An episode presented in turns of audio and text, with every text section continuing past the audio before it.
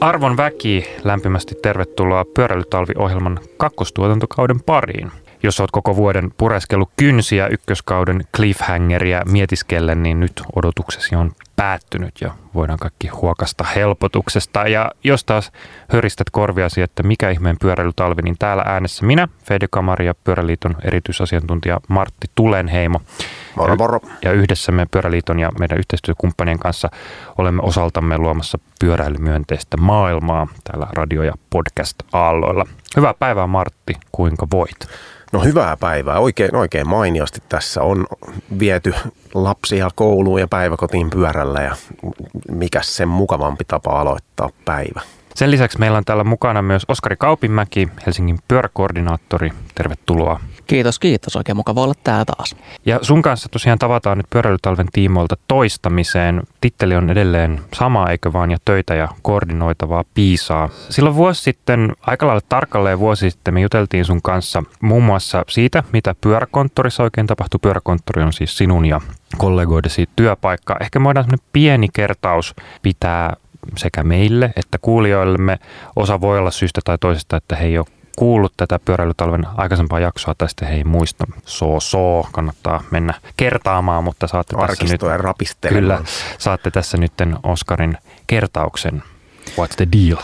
Yes, what's the deal? Koitetaan, mä koitan tehdä tästä mahdollisimman vähän virkamies jargonisen, mutta tosiaan siis pyöräilykoordinaattorina, ja tämäkin on niin kuin tällainen tota, tuttavallinen nimi, eli mähän on virallisesti liikennesuunnittelija. Ja pyöräkonttorin tiimikin on epävirallinen tiimin nimi, eli mehän olemme liikennesuunnittelijoita ja liikenneinsinöörejä Helsingin kaupungin liikenne- ja katusuunnittelupalvelun liikennejärjestelmäyksikössä, joka sijaitsee siis kaupunkiympäristön toimialalla.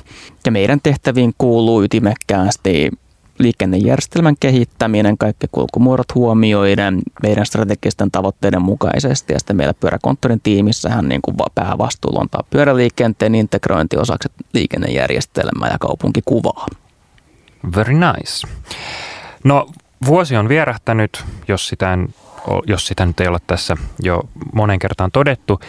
Te, Martti ja Oskari, saatte työnne puolesta tehdä kaikkea mielenkiintoista pyöräilyn parissa. Te saatte ehkä ensimmäiset hiljaiset signaalit ja vaikutteet meiltä ja maailmalta. Te saatte käydä kaiken maailman tapahtumissa ja seminaareissa ja viettää tällaista mielenkiintoista pyöräily, pyöräilyyn liittyvää työtä. Haluatteko te kertoa jotakin joko tämmöistä, mitä te olette päässyt, mihin te olette vaikka päässyt osallistumaan, tai ylipäätään tämmöisiä jotain kuluneen vuoden kohokohtia tai jotain tärppejä, mitä teille on tarttunut mieleen ja mistä te haluaisitte meille kertoa? No ehdottomasti mä voin tässä vaikka lämmitellä Oskarin ja aloittaa sillä, että mehän tuossa toukokuussa me menimme Turkuun sellaiseen tapahtumaan, jossa liikkumisen ohjauksen ammattilaiset kokoontuivat ECOM-konferenssin ja puhuimme siellä yhden päivän ajan tulevaisuuden kaupungeista ja totesimme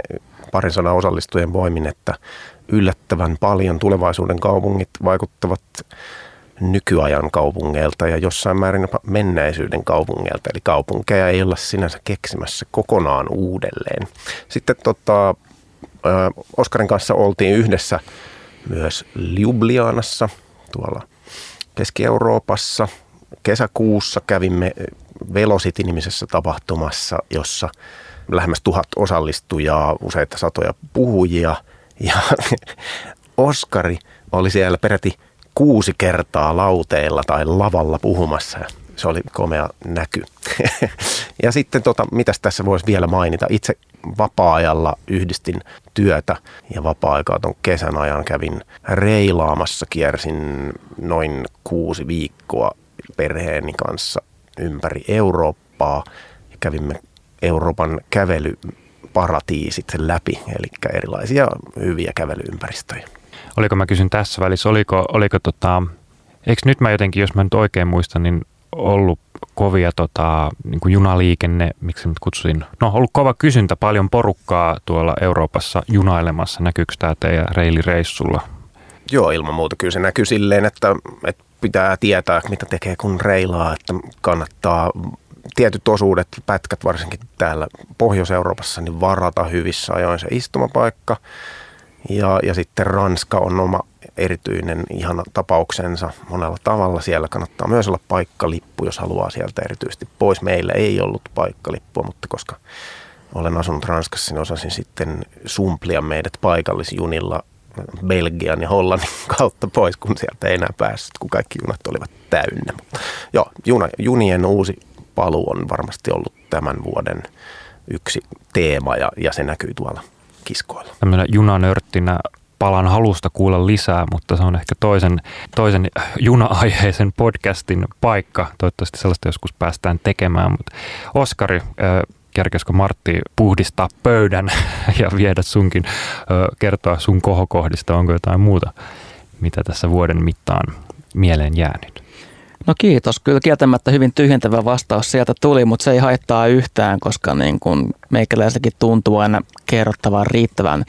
Se niin kuin tässä voisi niin kuin todeta, että kansainvälinen yhteistyö oikeastaan kuuluu tähän meikäläisen työkuvaan hyvin vahvasti.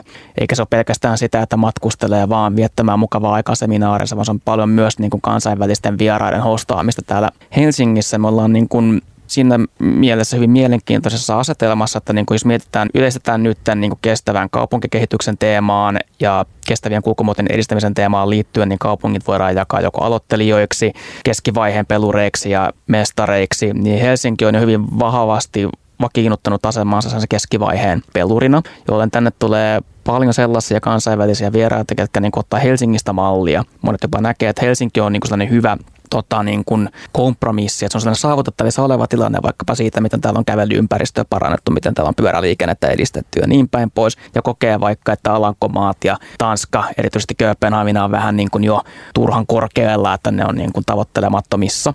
Ja tässä sitten pääsee aina itsessä tietyllä tavalla niin kuin mukavaan tai sen niin kuin mitä, mitä termiä mä käyttäisin, fasilitaattori tai medita- mediaattori, eli totean, että kyllä, että kiva on ensinnäkin nöyrästi, nöyränä kiitämme, että on tosi hienoa, että ollaan kiinnostuneita siitä, mitä me täällä tehdään, ja sitten pudottaa aina pienen pommi, että kyllä me ollaan tultu jo niin kuin hyvään tiettyyn pisteeseen, mutta me nimenomaan poimitaan kirsikkakakun, ollaan poimimassa kirsikkakakun päältä erityisesti alankomaalaisista kaupungeista ja Kööpenhaminasta. Meillä on hyvin määrätietoinen selkeä niin kuin askellus siihen määritelty, mihin ollaan menossa. Sitten siinä vaiheessa alkaa se erittäin tota, ansiokas vuorovaikutus, kun lähdetään keskustelemaan siitä, että miten tähän pisteeseen on päästy ja miten meinataan päästä pidemmälle.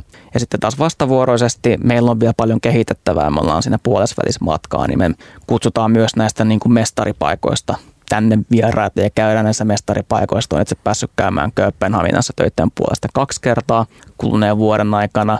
Ne on ollut hyvin puhtaita työreissuja, hyvin intensiivisiä sellaisia. Kohokohtana näistä on se, kun tota tämä elinvoimaisuus ja talousaspekti on hyvin, elää hyvin vahvasti mukana kaupunkikehityksessä, niin kuin sen pitääkin. Ja kauppakamarit erityisesti ovat hyvin, on hyvin vahvat intressit siinä, miten kaupunkia kehitetään, niin me saatiin järkättyä Helsingin ja Kööpenhaminan kauppakamareiden tapaaminen Kööpenhaminassa – tuotiin kaksi edustajaa Helsingin kauppakamarilta, he tulivat meidän kanssa Kööpenhaminaan viettämään pari päivää ja yksi päivä oli puhtaasti niin kuin puhuttiin taloudesta ja tota, yrittäjyydestä ja elinkeinopolitiikasta ja siellä oli, en tiedä oliko se suunniteltu juttu vai ei, mutta hyvin stereotyyppinen vanhemman, vanhemman keski-ikää, vanhempaa keski-ikää edustava hieman ylipainoinen mies pukupäällä, puhumassa hyvin intohimoisesti siitä, miten pyöräliikenne Kööpenhaminasta tekee hyvin elinvoimaisen kaupungin ja kuinka hänkin asuu 50, hän asuu 50 kilometrin päässä, mutta polkee polkupyörällä kaksi kilometriä kotoa juna-asemalla, tulee junalla Kööpenhaminaan ja sitten viimeiset pari kilometriä töihin ja kuinka hänkin niin nauttii siitä ja niin kuin hän on mielellään mukana sitä tukemassa. Niin tämä oli sellainen silmiä avaava kokemus meidän kauppakamarilaisille. Ei siitä näkökulmasta, että nyt heistä tuli hirveän pyöräily myönteisiä välttämättä saman tien, mutta lähinnä se, että he näkevät, että kun pyöräliikennettäkin on tässä kaupungissa vahvasti edistetty, niin siellä kyllä näkyy muitakin kulkumuotoja, myös autoja. Autotkin edelleen oli läsnä katukuvassa, mutta myös se, että se oli hyvin elävä, viihtyisä, yritysmyönteinen kaupunki, missä niin kuin heidän, missä paikallinen kauppakamari puhuu hyvin, hyvin niin kuin innokkaasti tästä asiasta. Niin tota, tässä varmaan, jotta tämä mene turhan pitkäksi monologiksi, niin nämä minun poimintani nyt tähän väliin. Kiitos. Ja tämä on pakko tarttua tähän niin kuin matalalla roikkuva hedelmä Helsinki. Helsinkihän on pitänyt itsestään jonkin verran meteliä tässä viime aikoina niin kuin hyvässä hengessä ja kehittänyt tämmöisen sloganin, että oliko se niin, että Helsinki haluaa olla Euroopan kolmanneksi paras pyöräilykaupunki tai jotain sinne päin. Ja, ja tuota, on tosi miellyttävää kuulla, että asia on just noin niin kuin Oskari kuvasit, että, että sitten on paljon semmoisia kaupunkeja ympäri Eurooppaa, mutta myös ympäri maailmaa, varmaan tarkoitetaan Pohjois-Amerikkaa, jotka tulevat oppimaan juuri Helsingistä asioita sen sijaan, että menisivät ehkä sinne niin kuin puun latvaan asti katsomaan sitä Hollantia ja Tanskaa, jossa niin kuin voi olla juuri näin, että sitä tarvii ainakin pidemmän käden, että saan sieltä korkealta poimittua sitä hedelmää. Juuri näin. Ja oikeastaan me ollaan tätä kautta myös herätetty tuon tota, Alankomaiden, onko se nyt pyöräilijöitä, tota, toi Dutch Cycling Embassy, pyöräilylähetystö. Heidän intressi Helsinkiä Suomeen siinä, että hekin ovat kuulleet usein sitä samaa mantraa, että heidän se nykytilanne on täysin fantasiaa tavoittamattomissa, että siihen ei voida päästä, mutta meidän viesti on se, että se on. Me ollaan tismalleen samaan suuntaan menossa ja nämä on nämä niin kuin alkuvaiheen järjestelmätason niin kuin paradigman murrokset, mitä pitää tehdä, jotta sitten ryhdytään pikkuhiljaa pääsemään siihen maaliin, pystytään coachaamaan heitä siinä alkuvaiheessa. Tuleeko teille mieleen jotain käytännön esimerkkiä, mitä olisi vaikka tultu Suomeen jostain muualta katsomaan ja todettu, että hei, että tämähän voisi toimia meillä ja sitten se on kenties pantu käytäntöön ja, ja ehkä vielä kuultukin sitten jälkeenpäin saatu postikortti, että hei, että kiitti, että tästähän tuli tosi hyvä ja tämä niin kuin homma toimii meilläkin ja eteenpäin mennään. No ehdottomasti yksi niin kuin tärkeimmistä asioista pakko mainita on se, että Helsinki on ollut tehnyt todella uraurtavaa työtä tässä niin sanotun 30 kaupungin rakentamisessa. Ja sillä niin sanotulla 30 kaupungilla tarkoitetaan siis sitä, että valtaosa kaupungin katuverkosta on nopeusrajoitukseltaan 30 kilometriä tunnissa. Sitten on tietenkin erikseen pääkadut, jossa on 40 ja 50.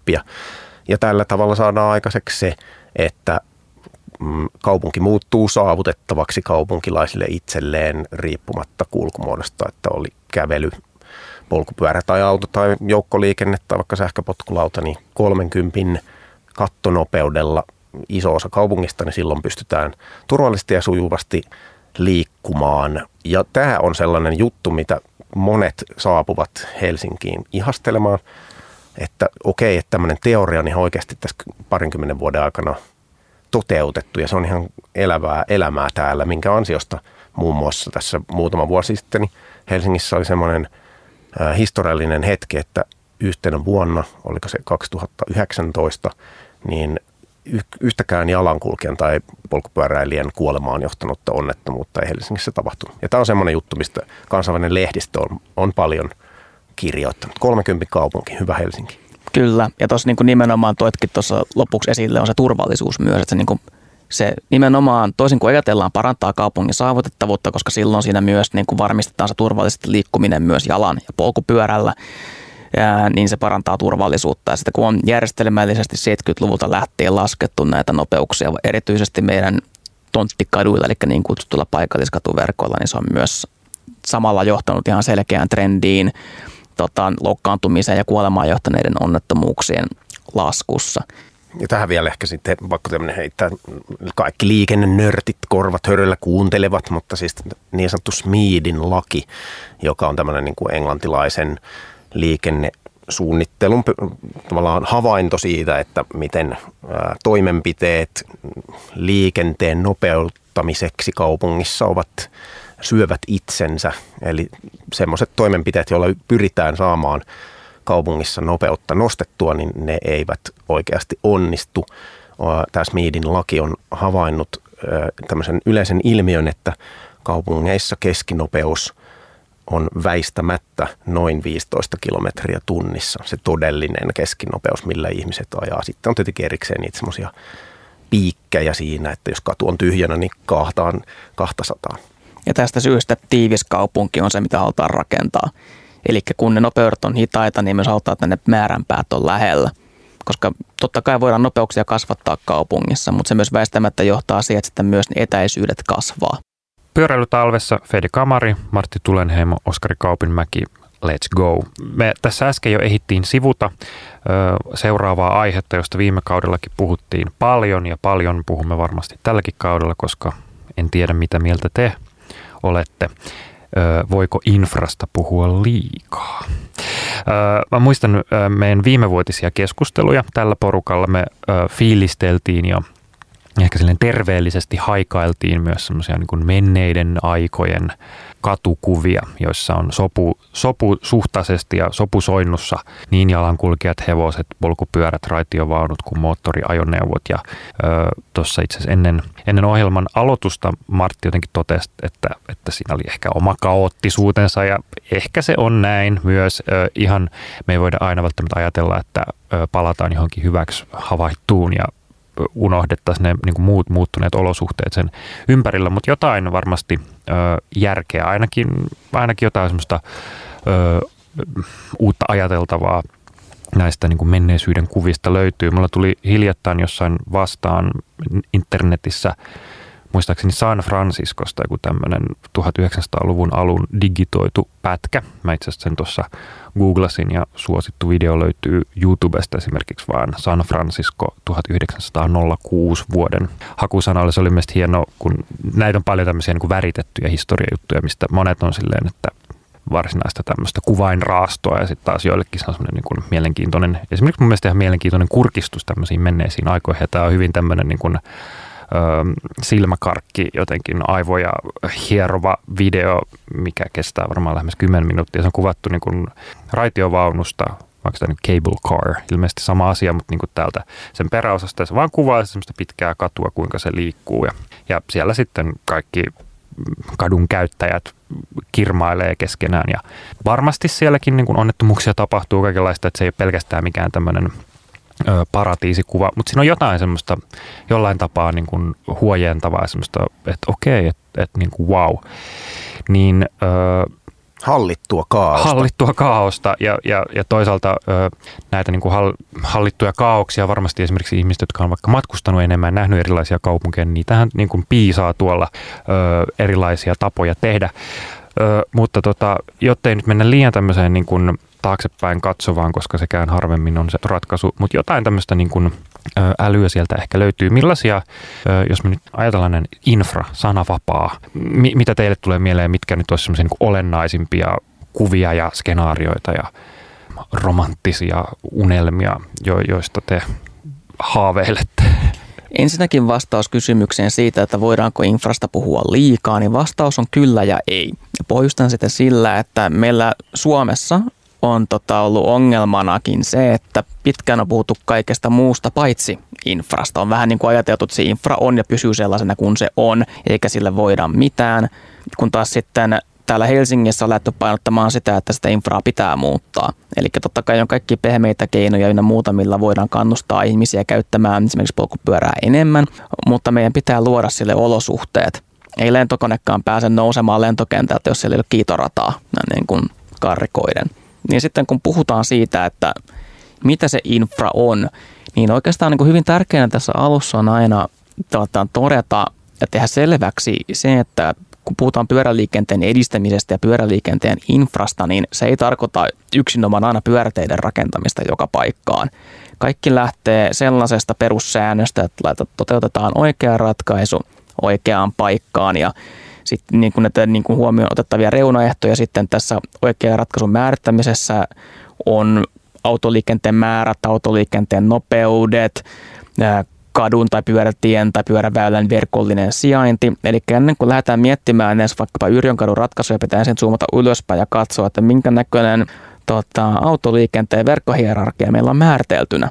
Joo, ja tähän ikään kuin jatkopala, niin meillähän on siis Helsingissä tuhansia kilometrejä katuverkkoa. Sama pätee suurimmassa osassa tämän kokoisia kaupunkeja. Ja suurimmaksi osaksi tämä katuverkko on sellaista, että autoilun saavutettavuus toteutuu joka ikisellä pätkällä.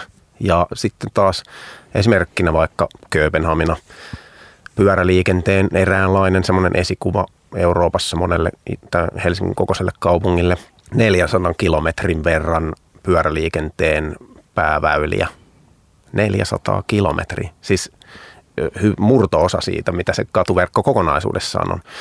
Niin pienellä määrällä pärjätään kaupungissa, jossa kuitenkin yli joka viides matka, mahdollisesti joka neljäs matka päivässä tapahtuu polkupyörällä. Ja, ja ikään kuin tämä tässä niin kuin ajatuksena mun mielestä Suomessakin pitäisi sisäistää vahvemmin, kun puhutaan siitä, että minkälaisia tavoitteita on pyöräliikenteen osalta. Ja sitten ehkä vielä niin kuin tämmöisenä vapaa freestyle-vastauksena tuohon Velja sun hyvään kysymykseen, niin mä mielelläni kerron tätä anekdoottia eteenpäin. Tämä on mun mielestä niin mainio. Hyvä ystäväni Emil Rensvaala, joka Oslossa vaikuttaa, niin kertoi taannoin tuossa omasta pojastaan, noin kaksivuotias poika, joka on opetellut maailmaa hahmottamaan ja tullut pieni poika havainnut sen, että maailma on kova paikka. Päänsä lyö helposti erilaisiin paikkoihin ja kun lyö pään tai minkä tahansa itsensä teloo jossain kovassa, vaikka olohuoneen lattiaan, niin, niin se sattuu. Ja sitten hieman kasvettuaan, niin Emil on havainnut, että, että poika on ruvennut hahmottamaan hiljalleen myös sen, että maailma voi olla myös pehmeä paikka ja erilaiset asiat ovat pehmeitä. Myös kadut voisivat sen lisäksi, että ne ovat kovaa infraa, niin ne voisivat olla ajatuksina jotain semmoista pehmeää, jota voi muovata hiekan tavalla. Eli mikään ei ole silleen tuolla katuverkossa pysyvää ja kiveen hakattua, vaan voidaan tehdä erilaisia toteutuksia eri paikoissa, kokeilla erilaisia tapoja toteuttaa katuympäristöä, jotta esimerkiksi vaikka lapsetkin pystyvät liikkumaan itsenäisesti, ehkä eivät kaksivuotiaana, mutta sanotaan, että seitsemänvuotiaana katuverkossa, joka tällä hetkellä ainakin Helsingissä näin itse perheenisänä, niin koen sen aika vahvasti niin, että meidän helsinkiläinen katumaailmamme on suunniteltu semmoiselle noin minun ikäiselleni autoilla liikkuvalle ihmiselle ja toivoisin, että me tekisimme kadustamme semmoisia, että siellä voivat liikkua myös meidän lapsemme turvallisesti. Fantastinen ajatus ja pehmeyttä kaivataan. Jos me ajatellaan pyöräilyä ja sen kehittämistä ja semmoisia ehkä kehityskohtia, paikkoja, joissa pyöräily voi olla esimerkiksi tuntua turvattomalta tai vaikka epämukavalta ja miten ne saattaa olla sitten vaikka ristiriidassa joidenkin muiden arvojen kanssa. Esimerkiksi vaikkapa mukulakivikadut, joista ehkä kauhean moni ei ole ihan ensimmäisenä luopumassa, eikä mekään nyt ehkä ole sitä tässä ehdottamassa. Pyöräilytalven kanta ei nyt välttämättä ole, että vedetään kaikki vaan sileeksi ja tota, sitten kukaan, kenenkään ei tarvitse täristä. Mutta mut ehkä se, mitä mä haluaisin kysyä, niin minkä verran on tällaisia ehkä jotain vaikkapa esteettisiä tai historiallisia tekijöitä, jotka, joiden kanssa joudutaan ehkä painimaan ja ne on silti niin kuin, ne on, vaikka ne on subjektiivisia, jollekin ne, niin kuin, jollekin ne niin kuin tärisevät kadut tai muut asiat ei välttämättä niin iso ongelma, mutta et, et voidaanko niitä esimerkiksi tällaisia asioita kokonaan sivuuttaa? Tuohon voisin aloittaa niin kuin vastaamalla siten, että kun kaupunkisuunnittelu ja liikennesuunnittelu on tietyllä tavalla tehty tai aika samoilla samantyyppisillä periaatteilla 70-luvulta lähtien, eli voidaan puhua melkein 50 vuotta, josta viimeiset reilu 10 vuotta on niin kutsuttu murrosaikaan, niin silloin muodostuu paradigmoja, jotka tunnetusti on hyvin vaikeita murtaa. Toisaalta se on taustalla myös ihan asiantuntemustakin, eli kun puhutaan vaikka siitä, että mitä tehdään Mukulakivikadulle Helsingin ydinkeskustassa, niin siinä pitää laajentaa näkökulmaa pyöräliikenteestä, pyöräilystä myös muihin. Siinä on kaupunkikuvalliset seikat, kulttuurihistorialliset seikat ja arkkitehtoniset seikat ja niin edelleen. Jolloin sitten asioita on hyvä miettiä vähän eri tavalla puolin ja toisin. Eli usein esimerkiksi todetaan, että pyörällä liikkuvat ihmiset tarvitsevat vain asfaltin – sitten kun puhutaan vaikkapa kulttuurihistoriallisesta nupukivikadusta, niin silloin välttämättä se asfaltti ei kuitenkaan ole kokonaisvaltaisesti se paras, paras tota ratkaisu, jolloin sitten pitää niin kuin palvelumuotoilun näkökulmasta pohtia sitä, että mitä sillä asfaltilla saavutetaan, mikä on se perustelu sille. Ja yksi on se ajomukavuus, matkan tasaisuus, eli se sileys. Tämä niin kuin tiedetään ihan, että se on yksi keskeinen elementti siinä, että ihmiset saadaan käyttää polkupyörää enemmän. Ja tämä, tähän on keksitty ratkaisu esimerkiksi Kööpenhaminassa. Siellä on myös tällaisia, uskotaan aika jälkeen, Kööpenhaminassakin on kulttuurihistoriaa, vaikka siellä on paljon enemmän liikutaan pyörällä kuin Helsingissä, niin näillä vanhoilla nupukivikaduilla on käytetty tästä tota, hiomatekniikkaa. Ne, ne tota, ei ole ihan täysin hallussa, että mistä siinä on puhtaasti kyse, mutta että ne niin sahataan ja poltetaan ne nuppukivien pinnat sileiksi, jolloin kun sitä katsoo ylhäältä päin – tai sivulta päin se näyttää aika lailla samalta kuin se vanha nupukivi. Sen eron huomaa ajaessa. Se ei ole aivan täydellisen sileää, mutta jos mietitään, että menet jousat, joustamattomalla kaunotarkkulkurilla sinä sitä, että on ostoskassit roikkuu ohjaustangossa, niin se onnistuu myös siinä. Eli se saadaan siten sileämmäksi niin, että ne voidaan puhua vaikka pyörällä liikkuviin ihmisten palvelutasotavoitteet, niin ne palvelutasotavoitteet täyttyy, kuten myös nämä kaupunkikuvalliset reunaehdot. Tämän tyyppisiä ratkaisuja voitaisiin hyvin tota, Helsingissäkin lähteä pilotoimaan ja tässä, tässä voidaan jo sanoa, että hyvin vakavasti tällaisia kokeiluja harkitaan nyt esimerkiksi Unionin kadun tupukiviosuudelle.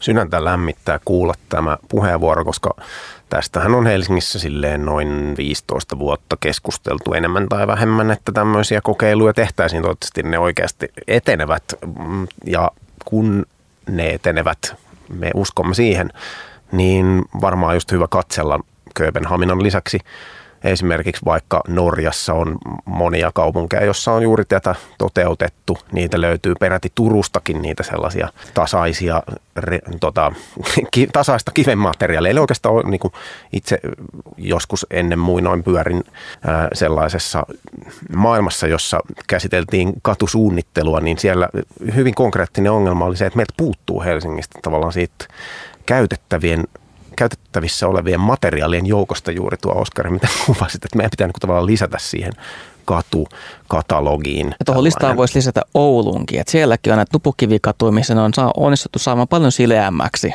niin kuin ajaa pyörällä siinä kuin täällä Helsingissä, mutta totta kai siinä niin kuin pitää, pitää tälleen niin kuin diplomaattisesti huomioida sitten eri kulttuurihistorialliset seikat siihen, että minkä takia tietynlaista niin kuin pintamateriaali on päädytty käyttämään, mutta se on juuri näin, että niin kuin vaihtoehtoja on olemassa ja niitä pitää ottaa käyttöön. Just näin, niin kuin maailman perintökohteisiin, Bergeniin ja niin poispäin soveltuvat ratkaisut varmasti soveltuvat myös tänne Helsinkiin, mutta nyt ehkä laventaisin vielä keskustelua silleen, zoomaisin tonne droonilla yläilmoihin ja katsoisin tätä kaupunkia semmoisesta ikään kuin näkövinkkelistä, että se miltä se kaupunki näytti esimerkiksi viisi vuotta sitten on muuttunut aika paljon ja se miltä se näyttää viiden vuoden kuluttua tulee muuttumaan vielä enemmän. Eli ihan yksinkertaisesti meillähän on kaupungissa aivan uusia liikennevälineitä ja tapoja, millä ihmiset liikkuvat – jotka eivät niin kuin ole mukana olleet nyt tänään vielä tässä keskustelussa. Esimerkiksi vaikka konkreettisesti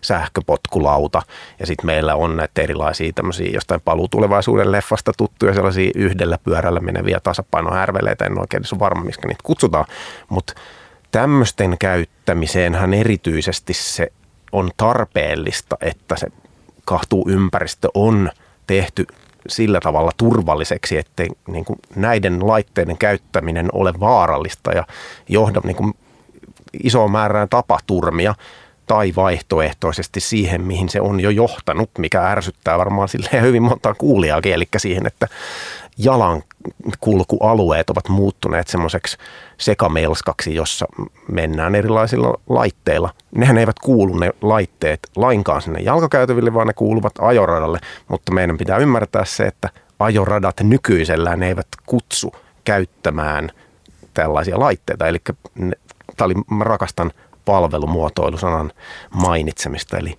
perään kuulutamme palvelumuotoilua, joka huomioi tämän muutoksen.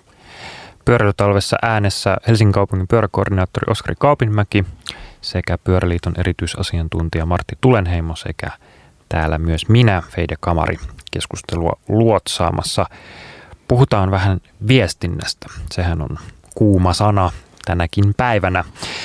Jos ajatellaan, mitä tulee mieleen viestinnästä, kaupunkisuunnittelusta ja ehkä pyöräinfrastruktuurista, niin ainakin heti ensimmäisenä itselle tulee mieleen, no tulee kaksi asiaa. Tulee mieleen Twitter ja välillä siellä hyvinkin osuvat ja humoristiset Sinun kotikatusi aurataan viimeisenä ja muut klassikot, mitä Helsingin tuolta kaupunkiympäristöstäkin on, on välillä totuttu lukemaan ja ö, sitten ehkä se, kun omalla työharrastus tai kotimatkalla tai minne ikinä onkaan menossa tulee tietyömaa vastaan ja yhtäkkiä onkin kiertoreitti tai joku kuoppa tai mitä ikinä. Ja sitten siinä on Helsingin kaupungin, tässä rakennetaan maailman toimivinta kaupunkia, joka voi välillä tuntua hyvinkin jopa humoristiselta, koska itselle tietenkin tulee olo, että että justhan tämä toimi, että miksi tämä nyt piti, niin kuin, miksi rikoit toimivan asian. Ja miten äh, ihmisille näistä asioista kerrotaan, niin se on tärkeää. Äh, millaisia viestimiskeinoja, äh, jos ajatellaan pyöräilyn kannustamista, äh, meillä on infra, infra joo, toimiva infra kannustaa äh, pyöräilyyn, mutta me ei ehkä voida ajatella, että se pelkästään riittää. Mit, mitä me tarvitaan, niin tämmöisiä viestinnällisiä keinoja äh, ihmisille jotenkin minä sanoa takoa kaaliin, mutta kaaliin takominen ei välttämättä ole, ehkä me ollaan siinä vaihe, jo ymmärretty tässä vaiheessa, että se ei välttämättä ole se kaikista niin kuin houkuttelevin keino tuoda ihmisiä jonkun asian äärelle. Miten, miten sä Oskari sun työssä tämän niin viestintäpuolen oikein näet?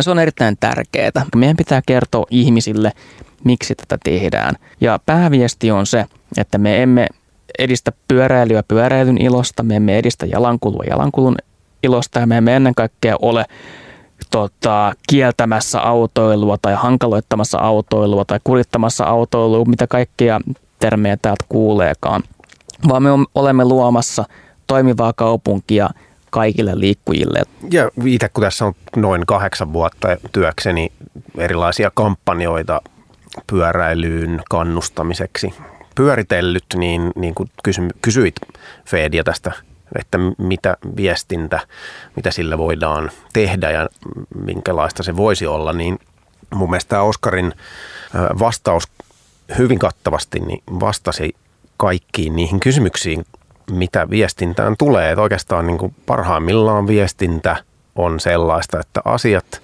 perustellaan ihmisille sillä tavalla, että selittämätön muuttuu ymmärrettäväksi ja ihmiset näkevät asiat uudesta kulmasta ja se, se riittää. Ei me, me ei välttämättä niinkään tarvittaisi Suomessa semmoisia niin vuodesta toiseen uusia tulokulmia, että miten tehdään erilaisia kampanjoita. Me tarvittaisiin hyvin pitkäjänteistä viestinnän perustyötä. Kiitos Oskari, että tulit tänne meille sellaista tekemään, että tämä ohjelma itsessään on tämmöistä tietynlaista, mistä sitä voisi sanoa julkisen palvelun peruskauraa. Kannamme sitä harteillamme, että kerromme ihmisille näitä asioita. Joo, kiitos tästä mahdollisuudesta. Näin sen tosiaan tilaisuutena. Ja tässä tosiaan, niin kun sitten keskitytään tuohon viestintään tarkemmin, niin kaikki niin nämä, mitä tuossa selitin, on niin tärkeitä taustatietoja, mutta sitten meillä on myös Suomessa vielä haaste. Ja nimenomaan viestinnällinen haaste ja myös sellainen tietyllä tavalla niin kulttuurillinen haaste siinä, että miten pyöräily ymmärretään – versus pyöräliikenne. Tässä on yksi syy, minkä takia itse hieman järpäisesti puhun, käytän pyöräliikennetermiä. Ja sitten myös se, että en tykkää puhua pyöräilijästä, vaan pyörällä liikkuvista ihmisestä, koska tätä voi jokainen nyt miettiä mielessään, kun sanotaan sana pyöräilijä tai pyöräily, niin mikä on ensimmäinen mielikuva, mikä tulee? Harvemmin se on nainen mekossa tai mies puku päällä menossa töihin. Joillain se varmasti on, mutta ei läheskään kaikilla. Ja tästä syystä Alankomaissakin on kaksi termiä pyörällä liikkuvalle ihmiselle on omansa ja sitten pyöräilijälle, eli urheilijalle on toinen. Muistan vaan, että feature on se pyörällä liikkuva ihminen, en koskaan muista mikä se oli se toinen. Niin tästä niin kuin, se, miksi tuo niin viestinnällisestikin tärkeää on se, että kun puhutaan sitten pyöräliikenteen edistämisestä ja viestitään, niin moni juurikin saa tämän mielikuvaa, että vaan edistetään sitä ikään kuin urheiluna. urheiluna kun taas kaupungissa liikkuminen niille urheilu ja ihmiset haluaa urheilla omalla tavallaan, niin sen korostaminen, että se on hyvin käytännöllinen tapa liikkua kaupungissa. Ja kun me tällaista liikennejärjestelmää ja kaupunkiympäristöä luodaan, niin silloin kaiken ikäiset ja kaiken kykyiset voivat sitä pyörää käyttää ympärivuotisesti. Ja edelleen tiedostetaan, että kaikki eivät sitä voi käyttää. Ja tässä eräs kollegani hy- aika hyvin alleviivastaa, että tässä on juuri nimenomaan se syy, minkä takia meidän pyöräliikenteen kulkutapaosuustavoite, eli kulkutapaosuudella tarkoitetaan niin kuin mikä osuus matkoista tehdään milläkin kulkumuodoilla kaupungissa, niin minkä takia meidän pyöräliikenteen kulkutapaosuustavoite on 20 prosenttia eikä 100 prosenttia. Eli tässäkin on tällainen hyvin pragmaattinen tulokulma siihen, että tiedetään tämä varsin hyvin, että ei tällä kaikki liiku pyörällä, eikä se ole tarkoituskaan, vaan se, että siitä tehdään helppo vaihtoehto osana matkaketjuja. Mä haluaisin teiltä, teidän kanssa jutella sellaisesta, mä yritän nyt olla jotenkin kaikin keinoin vetämättä mattoa jalkojemme alta, mutta mä tiedän, että taitaviet osaatte vastata tähän menemättä ansaan. Tässä nyt syksyn ja kuluneen vuoden mittaan tilanteet ovat eläneet maailmassa ja välillä itse tuntuu, että on vähän tämmöistä kriisistä kriisiin menemistä. Ja toisaalta ehkä on hyvä nyt myöntää itselleenkin, että mäkin alan olla sen ikäinen, että ehkä semmoista pumpulin, tai on hyvä ymmärtää semmoista pumpulin pehmeää normaali elämää tuskin ikinä enää koettaa. Ja semmoista ei välttämättä ehkä ole koskaan ollutkaan, sitä ei ole vaan osannut ymmärtää, koska jotkut asiat ei ole ollut itselle relevantteja. Esimerkiksi tuossa ennen kuin siirryttiin studioon, Martti mainitsit meidän lämmittelyssä esimerkiksi tämän 2000, 2008 tietämien talouskriisin ja kuinka se aikanaan nosti pyöräilymääriä ylöspäin. Itse en, en juuri tuo, tuosta kriisistä muista hirveästi mitään, koska olin teini-ikäinen ja ö, omat kriisit oli toisenlaisia. Mutta menemättä nyt semmoiseen niin pelon lietsontaan, koska tota, sitä varmasti sillä rahaa lypsävät mediat hoitavat sen meidän puolestamme, mutta jos ajatellaan tässä varmasti niin kuin tosiaan kesän ja syksyn aikana itse kukin on joutunut vähän testaamaan omaa stressin kestävyyttä ja päänsä kovuutta ja vertailemaan kenties sähkösopimuksiaan ja ehkä sivusilmällä seurannut vaikka jotain polttoainehintoja, vaikka ei esimerkiksi omistaista edes ajas autolla, mutta että miten hinnat nousee ja näin päin pois. Ja olisi ehkä helppo ja vähän semmoinen kutkuttava, yli yksinkertainen ajatuskin miettiä, että miten sitten vaikka polkupyörä tähän kuvaan asettuu sellaisena arjen säästötekona. Ja sitä, vaikka nyt sen tässä ääneen sanoin, niin mä en aio nyt teille syöttää tällaista kiekkoa lapaan, vaan ehkä enemmänkin ajatella, että jos ja kun tulemme elämään ö, aikoja, joita erilaiset olosuhteet horjuttaa, niin miten, miten esimerkiksi nyt, jos tästä, tästä hetkestä katsoo ja ajattelee polkupyörää ja muuta tämmöistä niin kestävää liikkumista, niin millä me, miten tämä niin kuin kuvio teidän ajatuksissa ja niin kuin tulevaisuuden kuvissa oikein näyttäytyy? Saatteko tästä ajatuksesta kiinni? Kyllä, joo, kiitos. Ja mehän nyt olemme tässä tietenkin keskustelleet tässä muissa yhteyksissä tästä samasta asiasta aikaisemminkin, niin oikeastaan semmoinen jonkinlainen ajatus siitä, että Helsinki mainostaa rakentavansa maailman toimivinta kaupunkia, niin, niin siinä kontekstissa ehkä juuri sellainen tietynlainen kriisin kestävyys – on osa sitä, sitä pakettia. Että kaikki, rakentaminen ja maankäytön suunnittelu, mitä Helsingissä tapahtuu, niin tähtää jonkinnäköiseen semmoiseen niin kuin erilaisten kriisien parempaan hallintaan, se, mutta ajatuksena se, että arki olisi mahdollisimman toimivaa, että, että ikään kuin, että ne tulee mitä tulee, niin kaupunki kyllä kestää. Ja se on se ajatus varmaan niin kuin siinä maailman toimivinta kaupunkia tekemässä sloganissa – taustalla ja, ja osana tätä näkisin itse ainakin, että se pyörällä liikkuminen on, on osa semmoista niin kuin kaupunki asumista, jossa niin kuin tietenkin monet meistä käyttävät autoa itsekin sitä silloin tällöin aina käytän muun muassa kun menen kaupungista pois. Mutta silloin kun liikun itse vaikka kaupungissa, niin jotta pääsen paikasta toiseen, niin teen sen mahdollisimman nopeasti ja sujuvasti ja ja, ja siinä sivussa sitten sitä kovin usein ajattelematta, niin myös erittäin taloudellisesti. Ja säästän pitkän pennin sillä, että käytän yhteiskäyttöautoa sen sijaan, että edes harkitsisin oman auton säilyttämistä talon ulkopuolella viemässä sitä tilaa, jonka toivoisin olevan jossain muussa käytössä yhteisesti, niin tämmöisestä näkökulmasta ajateltuna niin semmoinen niin kuin resilientti, kriisinkestävä kaupunki – jossa, jossa on huomioitu se, että maailma muuttuu yhä niin kuin riskipitoisemmaksi, mutta sellaiseksi, missä meidän kuitenkin täytyy pystyä elämään, niin, niin semmoisessa maailmassa ehkä ne vanhat totututtavat ajatella eivät enää ole ne oikeat ratkaisut, vaan meidän pitää nimenomaan löytää se uusi tapa elää tässä maailmassa. Ja itse olen tullut siihen tulokseen omassa elämässäni, että tämmöisessä maailmassa liikkuminen sujuu erittäin hyvin polkupyörällä ja kiitos Helsingin kaupungin, niin se sujuu entistä paremmin, kun niitä väyliäkin parannetaan.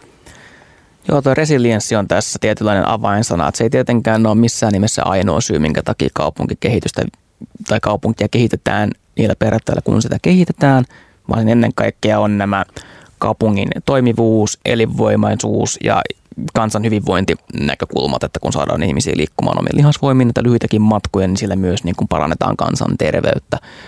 Mutta tästä saadaan myös sitten niin kuin ikään kuin kaksi kärpästä yhdellä iskulla, koska se, tota, jos käytetään nyt esimerkkinä pyöräliikenteen tavoiteverkkoa, mitä Helsinkiin ollaan toteuttamassa, niin jos meillä on vaikka tilanne, jossa joukkoliikennejärjestelmä ei toimi tai autolla ei pääse, niin siihen pyöräliikenteen verkolle mahtuu paljon enemmän ihmisiä. Ja se pystyy hoitamaan niiden ihmisten liikkumistarpeita, jotka on aikaisemmin ollut riippuvaisia joukkoliikenteessä silloin, kun ruuhkaa syntyy, mutta ihmiset eivät jää ansaan siellä, missä he ovat. Eli tämä tulee tarjoamaan edelleen sen liikkuvuuden mahdollisuuden ja niin kuin totta kai edelleen huomioidaan se, että ei kaikki tule liikkumaan polkupyörään, mutta jos mietitään kriisitilannetta, niin silloin on, omassa, on olemassa toimenpiteet ja toimintatavat siihen, miten sitten myös näitä niin kuin heikommassa asemassa olevia ihmisiä pystytään auttamaan. Ja tätä niin kuin voisi verrata, jos mietitään vaikka tätä nykyajan tai niin tilanteen kriisiä, missä ollaan maailmanlaajuisesti, erityisesti täällä Euroopassa, niin – vaikka Suomessakin energiakriisi nyt kohtaa, niin me olemme meidän tiettyjen tota, energia tota, talouden toimin niin päässyt tilanteeseen, missä me tulemme talven selviä, selviämään. Ja totta kai, totta kai niin kuin on yksittäistapauksia, missä niin kuin kärsimystä tapahtuu, mutta tilanne ei ole läheskään niin hälyttävä kuin esimerkiksi Keski-Euroopassa tai Englannissa. Eli niin kuin lähinnä on puhuttu siitä, että sauna pitäisi lämmittää vähän harvemmin, jos on sähkökiuas ja kodin keskilämpötila laskee yhdellä asteella. Tämä on hyvä esimerkki siitä, että kun on tehty tiettyjä toimenpiteitä meidän energiajärjestelmässä, niin se sillä on sitä sietokykyä myös niin kuin vähän haastavimpina aikoina ja samalla tavalla me nyt ollaan tätä siirtymää tekemässä meidän liikkumisjärjestelmässä, liikennejärjestelmässä kaupungissa. Ja ehkä vielä se yläotsikko tässä keskustelussa on kuitenkin tämän ohjelman nimi on Pyöräilytalvi, niin, niin jollain tavalla se sopii hyvin tämän keskustelun semmoiseksi kantavaksi teemaksi silleen, että eihän talvi nyt hyvän aika silleen normaalille suomalaiselle niin kuin elämänmuodolle ole missään tapauksessa mikään kriisi, vaan se on, talvi tulee joka vuosi jokaiselle meistä ja me elämme ja hengitämme talvea siinä, missä taas sitten joissain muissa paikoissa maantieteellisesti, niin talvi voi tarkoittaa hyvinkin sellaista kriisiä, että esimerkiksi vaikka Teksasissa, muistamme muutama vuosi sitten, niin koko energiajärjestelmä meni aivan täysin sekaisin siksi, että siellä tapahtui niin normaali asia meille, että tuli talvi ja kaikki sähkön siirtojärjestelmät jäätyivät. Jota oli erinomainen aasinsilta oikeastaan niin kuin tämän podcastin pääaiheeseen – jota niin kuin ollaan aika hyvin kierrelty, mutta aina niin kuin tietyllä tavoin siihen kosketeltu, mitä itse on kuten yhden tarkoittu, niin kuin on ihan oma tarkoituskin tähän näin tuoda sitten niin kuin pyöräliikenteen laajempaa näkökulmaa tähän, jotta jos sitä tietynlaista pyöräilijämyyttiä saadaan rikottua, niin esimerkiksi jos keskitytään talveen, niin Muahan on muistutettu monta kertaa, kun pyöräliikenteen kehittämisestä puhun, että mutta kun Suomessa on talvi. Ja jos mä olisin saanut euron joka kerta, kun mulla oltaisiin sitä sanottu, niin mä voisin näillä euroilla jäädä jo eläkkeelle. Se on tuttu, tuttu muistutus ja ki- kiitoksia siitä. Siitä on aina hyvä muistuttaa meidän pitkän ja lämpimän kesän aikana, että talvi sieltä, sieltä tulee. Mutta meidän on hyvä Suomessa muistaa, että, tai niin kuin, ehkä sanoisin näin päin. Suomalaiset ei välttämättä tajua, että talvi tulee muuallakin, jopa Keski-Euroopassa. Että muun muassa nyt tämän kun keskusteltiin meidän kansainvälisestä yhteistyöstä, niin meillä kävi kevät-talvella unkarilainen delegaatio tutustumassa Helsinkiin ja nimenomaan siihen, kuinka täällä liikutaan pyörällä ympäri vuoden. Ja siis kuulijat helsinkiläiset voi kuunnella, että höpö, höpö, ei täällä liikuta ympäri vuoden, niin minä voin vetää faktat esiin, että joo, kyllä ne vähenee, ne pyöräliikenteen määrät talvella, ne laskee noin 20 prosenttiin siitä, mitä ne oli kesällä. Eli kyllä täällä jatkaa vielä tuhannet ihmiset myös pyörällä ajoa, niin kun Unkarissakin käytetään sama argumentti, että kun tulee talvi, käytetään Belgiassa sitä argumenttia, käytetään Ranskassakin sitä argumenttia, käytetään Latviassa tässä vielä vähän lähempänä meitä, kumminkin tuolla etelämpänä sitä argumenttia, että kun meillä tulee talvia. Sitten meidän on hyvä muistuttaa, että niin tulee Oulussakin, mutta siellä vaan puolet ihmisistä jatkaa myös tätä talvella liikkumista. Eli tota, se ei ole este, mutta siinä on sellainen tietynlainen, sit on vuosikymmenten kehityksen myötä myös myyty meille sellainen este. Eli on puhuttu nimenomaan talvipyöräilystä ja on kehottu käyttämään kaiken maailman eri varusteita ja tietynlaisia polkupyöriä, kun taas Tanskassa lähestymistapa on se, että haluatko ajaa pyörällä talvella, okei, omistatko polkupyörän? Joo. Omistatko talvitakin? Joo. Omistatko hanskat? Joo. Omistatko pipon? Ja sitten tärkeimpänä, että omistatko valot polkupyörän? Joo. No niin, sinne vaan. Ja kun me mietitään taas meitä suomalaisia tätä talven kriisiä, eli kun se on niin kuin, kuten Martti sanoi, hyvin meille normaalia, niin jos puhutaan kansasta, jotka ylpeilee sillä, että me kieritään lumihangessa alasti, tai me porataan reikä järven jäähän ja hypätään sinne kaksiasteiseen veteen uimaan, niin se on mielenkiintoista, että me kumminkin pidetään sitä pyörällä liikkumista jotenkin extreme-lajina näissä talvisissa olosuhteissa. Niin ja pitää, kuka pitää nimenomaan, niin kuin sanoit Oskari, niin kuitenkin tuhannet suomalaiset, tuhannet helsinkiläiset, varmaan useammat kymmenet tuhannet, sadat tuhannet jopa suomalaiset, niin liikkuvat ympäri vuoden pyörällä ja kiitos teille siitä. Kiitos minunkin puolesta. Mä luulen, että tästä tämä meidän talvipyöräilymyyttien murto taas alkaa. Onko jotain, mitä Oskari ehdottomasti haluat vielä sanoa, mitä mä olisin unohtanut kysyä, joku pointti, mitä oot pitänyt tässä?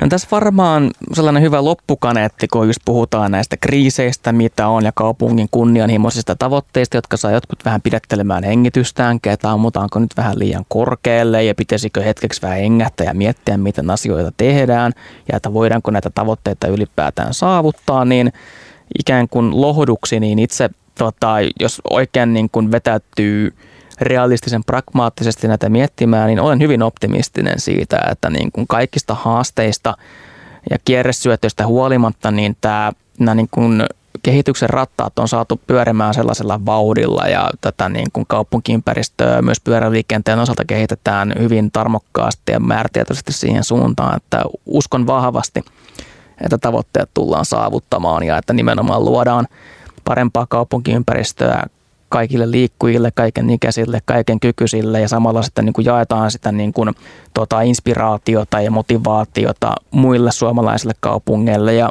ja muualle maailmallekin. Eli tämä myös sitten samalla tavalla niin kuin tiivistää Helsingin roolia osana tällaista niin kuin kansallista ja kansainvälistä verkostoa.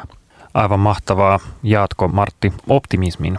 Ehdottomasti jaan tämän ja valottaisin tätä semmoisesta niin kuin valokulmasta vielä tätä asiaa, että niin kuin pyöräilytalvi nimen, nimen alla alun perin on kampanjoitu jo kahdeksan vuotta sitten Pyöräliitto aloitti tämän kampanjan ja, ja silloin keskiössä oli valojen jakaminen ja meille kin silleen joka kerta, kun olisimme saaneet siitä euron, kun joku tulee kertomaan, että eivät suomalaiset käytä valoja, niin olisimme voineet lopettaa nämä hommat, jos olisimme saaneet sen euron. Suomalaisethan nimenomaan ovat ruvenneet käyttämään tässä viimeisen kahdeksan vuoden aikana valoja ja syy, siinä on moninainen tekninen kehitys ja on tullut valojen käyttö pakolliseksi, mutta Pyöräliitto itsekin on tehnyt hommia sen eteen. Olemme jakaneet lähemmäs 25 000 ledivaloa kahdeksan vuoden aikana katutapahtumissa ympäri Suomea ja tällä tavalla nostaneet sitä esille, että suomalaiset pyöräilevät ympärivuotisesti ja nekin, jotka eivät käytä valoa, niin voivat ruveta käyttämään sitä valoa. Eli tämä, on niin näkynyt valojen käytössä tilastollisesti siten, että nykyään jo kolme neljäsosaa suomalaista käyttää etuvaloa ja pian jo puolet myös takavaloa, joka sekin on muuttunut pakolliseksi. Ja näin ei suinkaan ollut kahdeksan vuotta sitten. Eli kyllä optimismi on se, uskon siihen, että myös pyöräliikenne laajemmin niin voi kehittyä, kun siihen panostetaan pitkäjänteisesti. Optimistinen olen minäkin ja entistä, optisi, op, juh, entistä optimistisemmaksi minä muutun, kun teidän kanssa juttelen ja kuulen näitä, kuulen näitä saavutuksia ja hienoja numeroita. Voimme kaikki tuulettaa. Täällä kädet on ilmassa, voi kun näkisitte. Suurkiitos Helsingin kaupungin pyöräkoordinaattori Oskari Kaupinmäki Kiitos. läsnäolostasi. Ja suurkiitos myös Martti Tulenheimo, Pyöräliiton erityisasiantuntija tästä kerrasta ja ensi kerralla jatkamme pyöräilytalven kuumien perunoiden parissa optimistisella asenteella. Kiitos. Kiitos. Kiitos.